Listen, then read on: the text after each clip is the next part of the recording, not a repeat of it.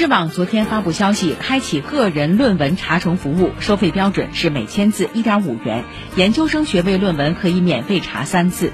澎湃新闻评论说，过去知网查重服务只对机构开放，而机构的查重服务还被曝光有内部人员拿来转卖牟利的情况。